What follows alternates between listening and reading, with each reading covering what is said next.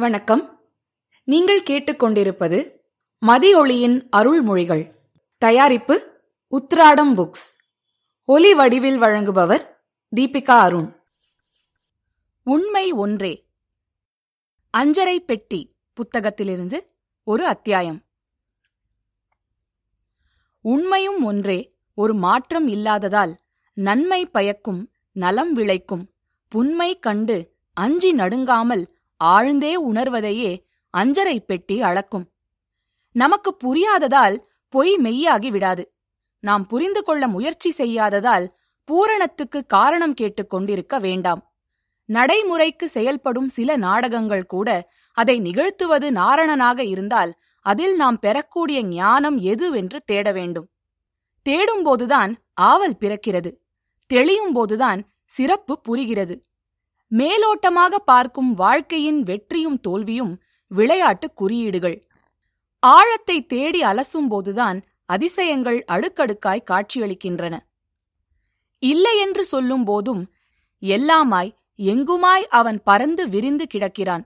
இருக்கு என்று சொல்லும் போதும் அவன் இன்னும் நெருக்கமாய் இணைந்து விடுகிறான். தத்துவங்கள் எத்தனை படித்தாலும் உணர்ந்தாலும் அந்த சத்தியத்தையே முழுவதுமாக சரணாகதி அடைவதை விட வேறு தத்துவம் எதுவும் உயர்ந்ததில்லை.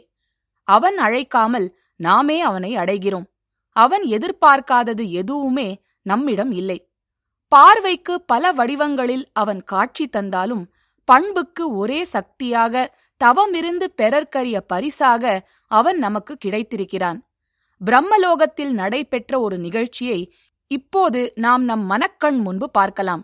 பிரம்மதேவனும் நாரதனும் பேசிக் கொண்டிருக்கிறார்கள் இவ்வுலகில் நைஷ்டிக தீவிரமான பிரம்மச்சாரி யார்? என்று நாரதர் கேட்டார். நாரதர்தான் என்று பிரம்மா கூறுவார் என்று அவர் எதிர்பார்த்தார். ஆனால் பிரம்மா அளித்த பதில் நாரதருக்கு ஆச்சரியத்தை அளித்தது.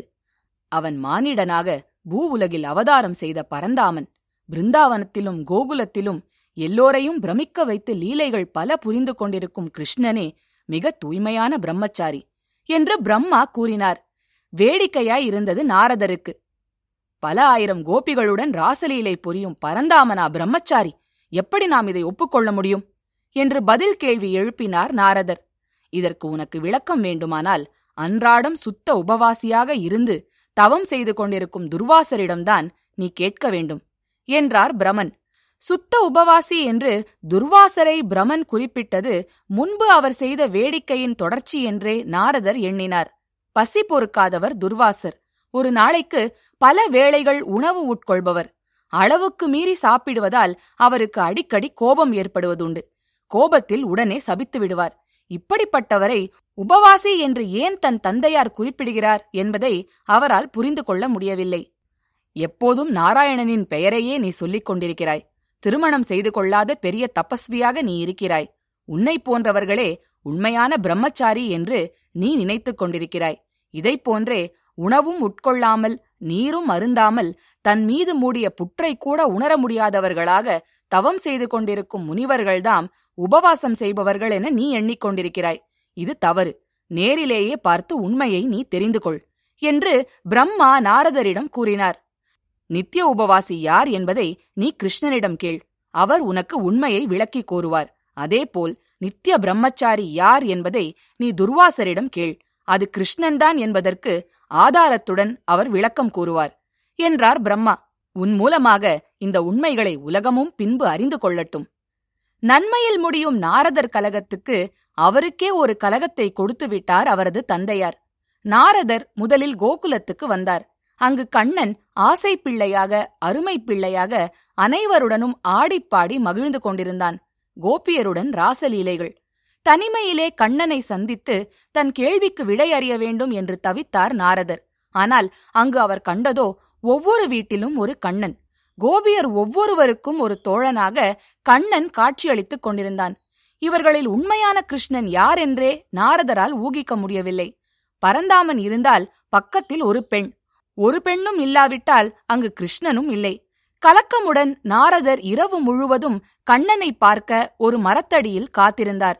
தான் வந்திருப்பது அந்த வள்ளல் பிரானுக்கு தவறாமல் தெரியும். அவர் தானே வருவார் என்று நம்பிக்கையுடன் இருந்தார் நாரதர். கிருஷ்ணனும் வந்தார். ஆனால் அவர் முகத்தில் இயல்பான சிரிப்பும் சந்தோஷமும் இல்லை. சோர்வாக காணப்பட்டார். நாரதருக்கு காரணம் புரியவில்லை. பரந்தாமா உங்களை பார்ப்பதற்காக நான் இரவு முழுவதும் காத்து கிடந்தேன். ஆனால் இப்போது நான் பார்க்கும் இந்த முகத்தில் ஏன் இவ்வளவு சோர்வு? உடல் நலம் சரியில்லையா? என்றார் நாரதர். துர்வாச முனிவர் இன்று சற்று அளவுக்கு அதிகமாகவே சாப்பிட்டு விட்டார். அதனால் எனக்கு வயிற்று வலி என்றார் கண்ணபிரான்.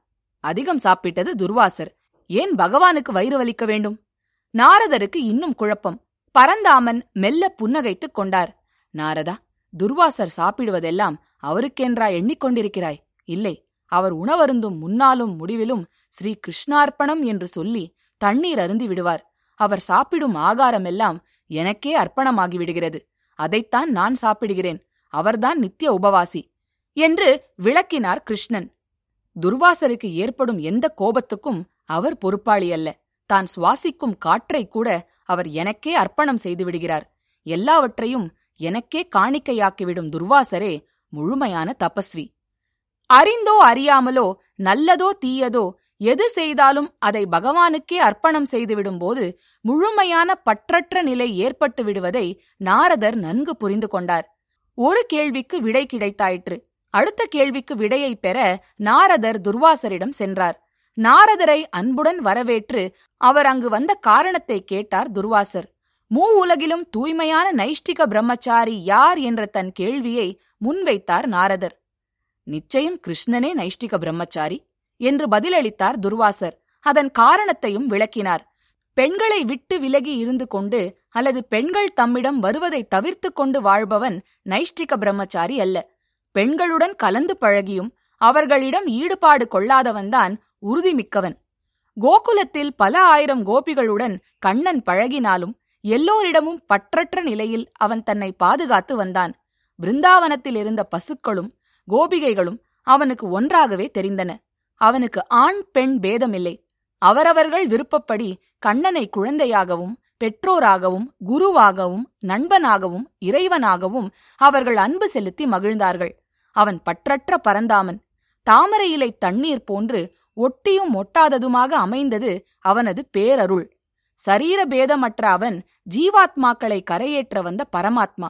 உணர்ந்த நாரதர் துர்வாசருக்கு நன்றி கூறினார். உண்மை ஒன்றே அதுவும் உயர்வே. பூஜ்ய ஸ்ரீ மதியொளி சரஸ்வதி அவர்களை பற்றிய தகவல்கள் மேலும் அறிய உத்திராடம் புக்ஸ் என்னும் ஃபேஸ்புக் பேஜை லைக் செய்து ஃபாலோ செய்யவும். மதியொளியின் இன்னொரு அருள்மொழியுடன் விரைவில் சந்திப்போம். நீங்கள் கேட்டுக்கொண்டிருப்பது மதியொளியின் அருள்மொழிகள். தயாரிப்பு உத்திராடம் புக்ஸ். ஒலி வடிவில் வழங்குபவர் தீபிகா அருண்.